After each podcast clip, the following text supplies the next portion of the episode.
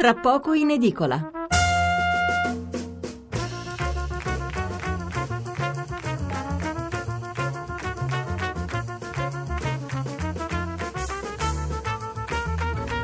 Eccoci di nuovo qua, allora sono mezzanotte 23 minuti e 25 secondi, quindi cominciamo un po' prima questa sera e incominciamo con la lettura dei messaggi eh, relativi all'argomento che abbiamo trattato precedentemente, cioè la politica, quelli che non ho fatto in tempo a leggere prima, eh, magari ecco se cercate di eh, distribuirli nel corso della puntata evitiamo appunto di questo sovraffollamento in chiusura. Allora, Alice scrive: Cosa pensate del fatto che si sia tutti qui ad aspettare il responso di Salvini? Non credete anche voi che questo atteggiamento di sufficienza e di inconcludenza gli farà perdere voti nonostante i sondaggi?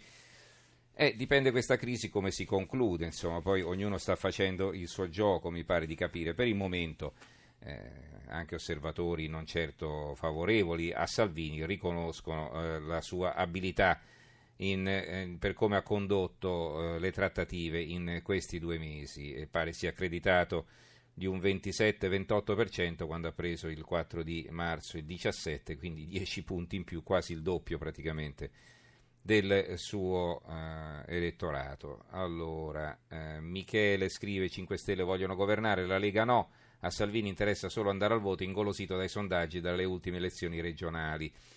Gianni da Bologna, in Italia il problema è sempre il solito, cioè tutto è a interpretazione.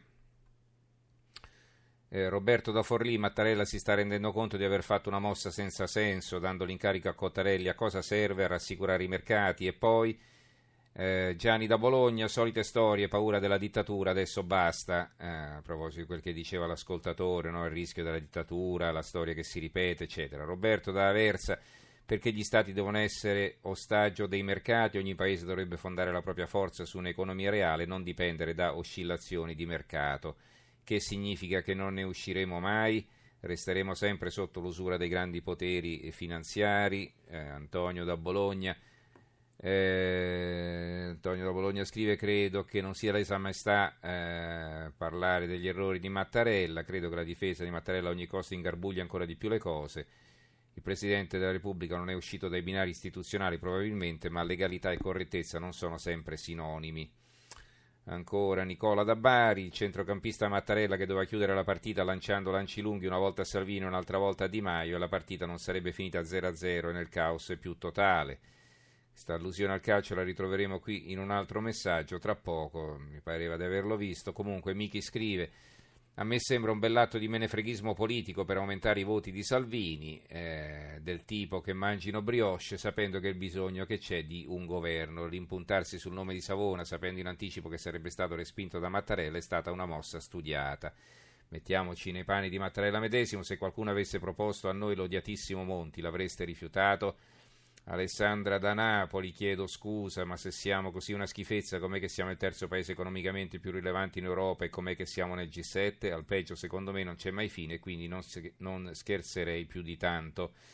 Andrea da Cagliari, Mattarella non può scegliere i ministri, è la voce dei partiti di maggioranza che decide. Marina da Venezia, ricordo che una disputa a proposito di populismo si ebbe già alla fine degli anni Ottanta fra il presidente della RAI di allora e Pippo Baudo tacciato di fare programmi nazional popolari, non sempre di qualità, ma che riunivano tutti davanti alla TV. Perciò non è negativo riunire ed informare la maggior parte delle persone, il problema è la qualità e soprattutto il messaggio che questo populismo trasmette, che spesso non è corretto. Ancora eh, Giorgio da Belluna, dire che, direi che la crisi politica dei vecchi partiti sia dovuta alla disonestà intellettuale dei suoi rappresentanti che pur di andare o stare al potere hanno fatto perdere la speranza a chi magari ci credeva naturalmente gli hanno voltato le spalle.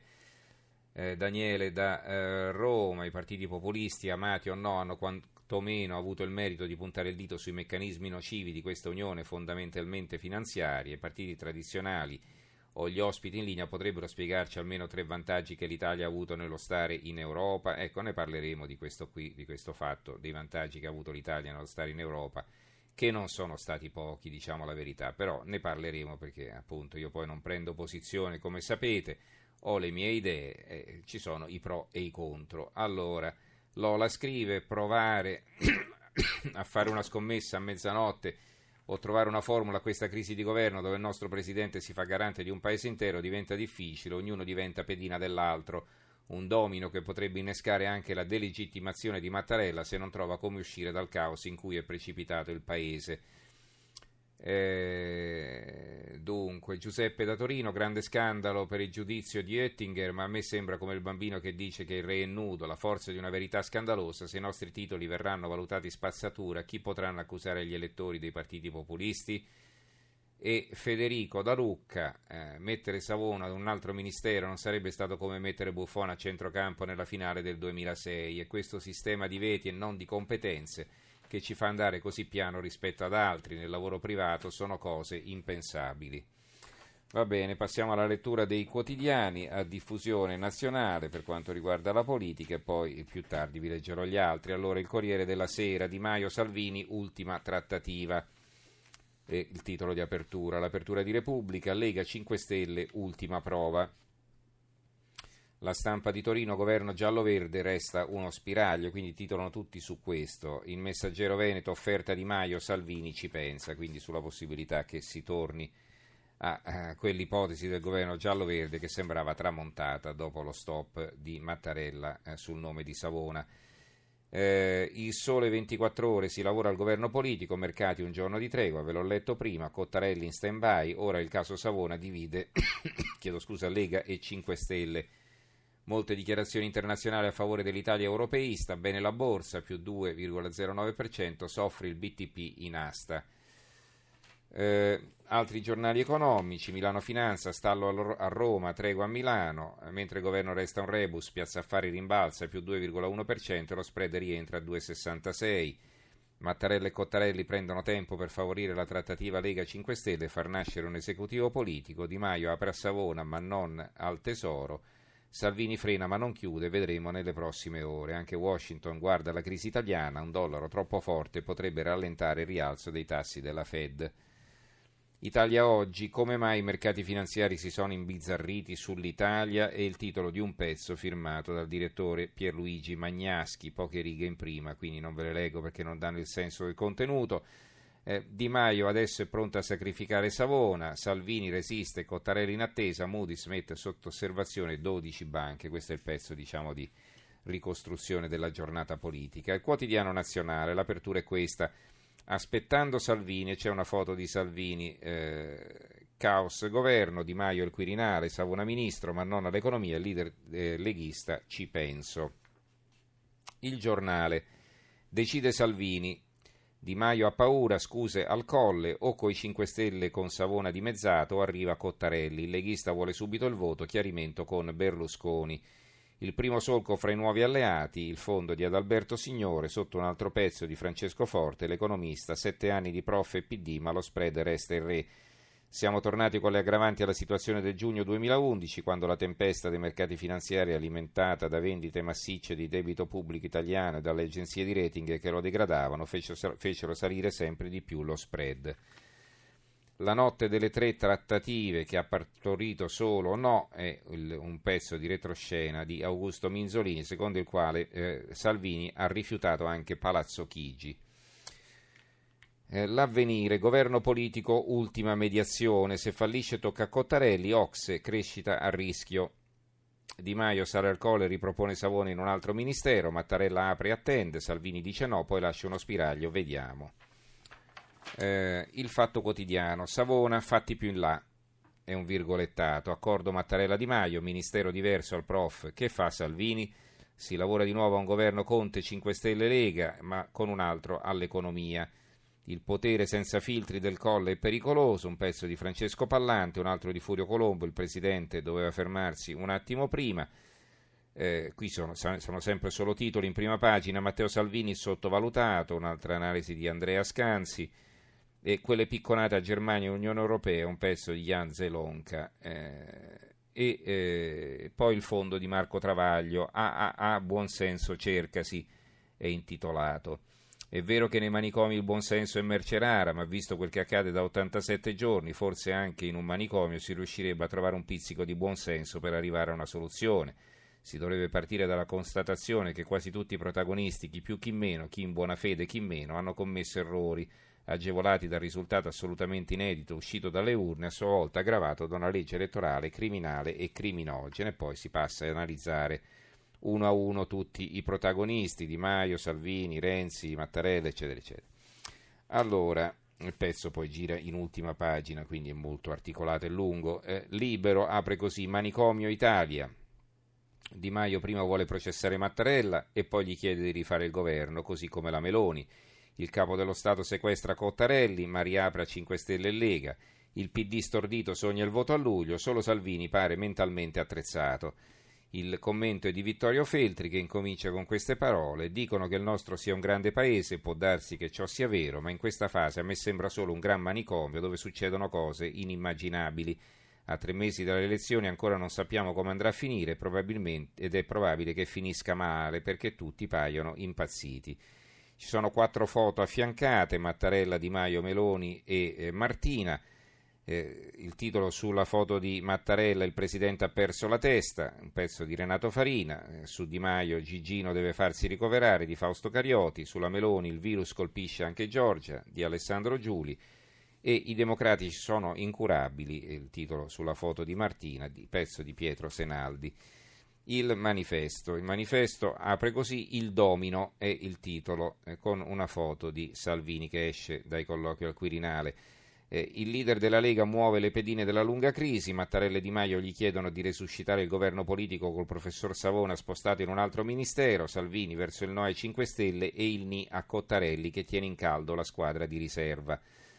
La politica appesa allo spread, un pezzo eh, di Ciccarelli e poi eh, c'è eh, un'intervista al segretario di sinistra italiana eh, Fratoianni, un fronte diserto. Oggi l'appello di Grasso al PD, cioè un fronte contro eh, i populisti, diciamo. Dal dramma alla farsa dei frontisti è il titolo del fondo di Norma Rangeri, eh, che a metà colonna scrive: Se pensiamo che la sfida sia tra democrazia e barbarie, allora altro che fronte repubblicano. Dovremmo presidiare le piazze con la vigilanza democratica contro masse popolari ostili, ma facilmente si passerebbe il confine fra il dramma e la farsa. Oltretutto fa un po' sorridere come grido di battaglia quella adesso ci godiamo lo spettacolo popcorn per tutti da parte di chi rivendica la testa della nuova resistenza e nuovi barbari che accerchiano il palazzo da nord a sud. È l'ennesimo giravolta di Renzi che infatti un minuto dopo aver chiamato tutti i repubblicani alla lotta ricomincia coi soliti toni arroganti verso i vecchi compagni scissionisti di Leu che vorrebbero entrare a far parte del fronte. Il Presidente non, può, fida- non, non può sfidare la maggioranza, è un pezzo di Silvia Nicolai che scrive concordo con Villone, Massimo Villone che era stato intervistato dal manifesto e poi è stato con noi ieri, molte reprimende che si sono lette in questi giorni nei confronti di Salvini e Di Maio per aver osato impuntarsi a proporre per il Ministero dell'Economia una personalità non gradita al Quirinale si basano su un intendimento formalistico della Costituzione, sulla pretesa che la prerogativa presidenziale nella nomina dei ministri abbia una portata talmente autoevidente che solo la protervia dei barbari ne spiega la messa in discussione è un cattivo formalismo che sottolineo la correttezza pare celare piuttosto, concordo anche qui con Villone, la soddisfazione o la speranza di veder fallire le chance di governo di forze non amate.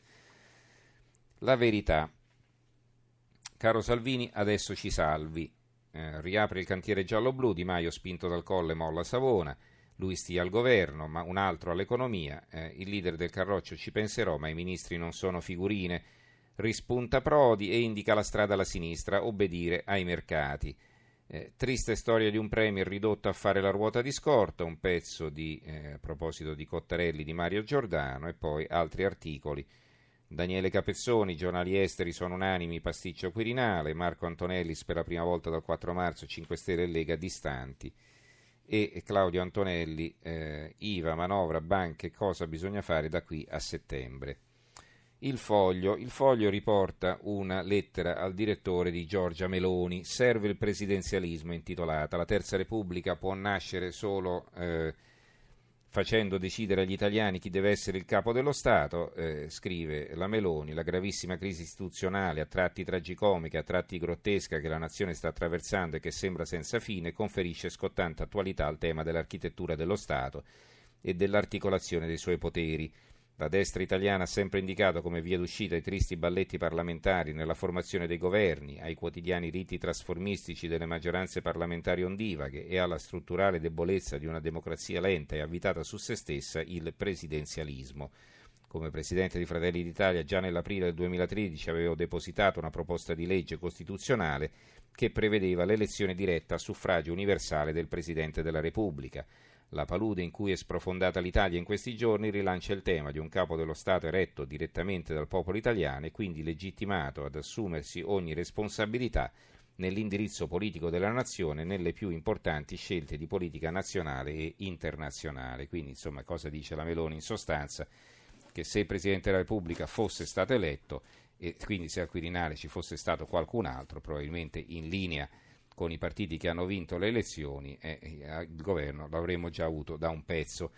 L'opinione dall'impeachment all'impiccio è l'apertura. Matteo Salvini è disposto a dare il via libera a un governo di tregua per votare in autunno, ma Luigi Di Maio tenta l'ultimo imbroglio con il Presidente della Repubblica.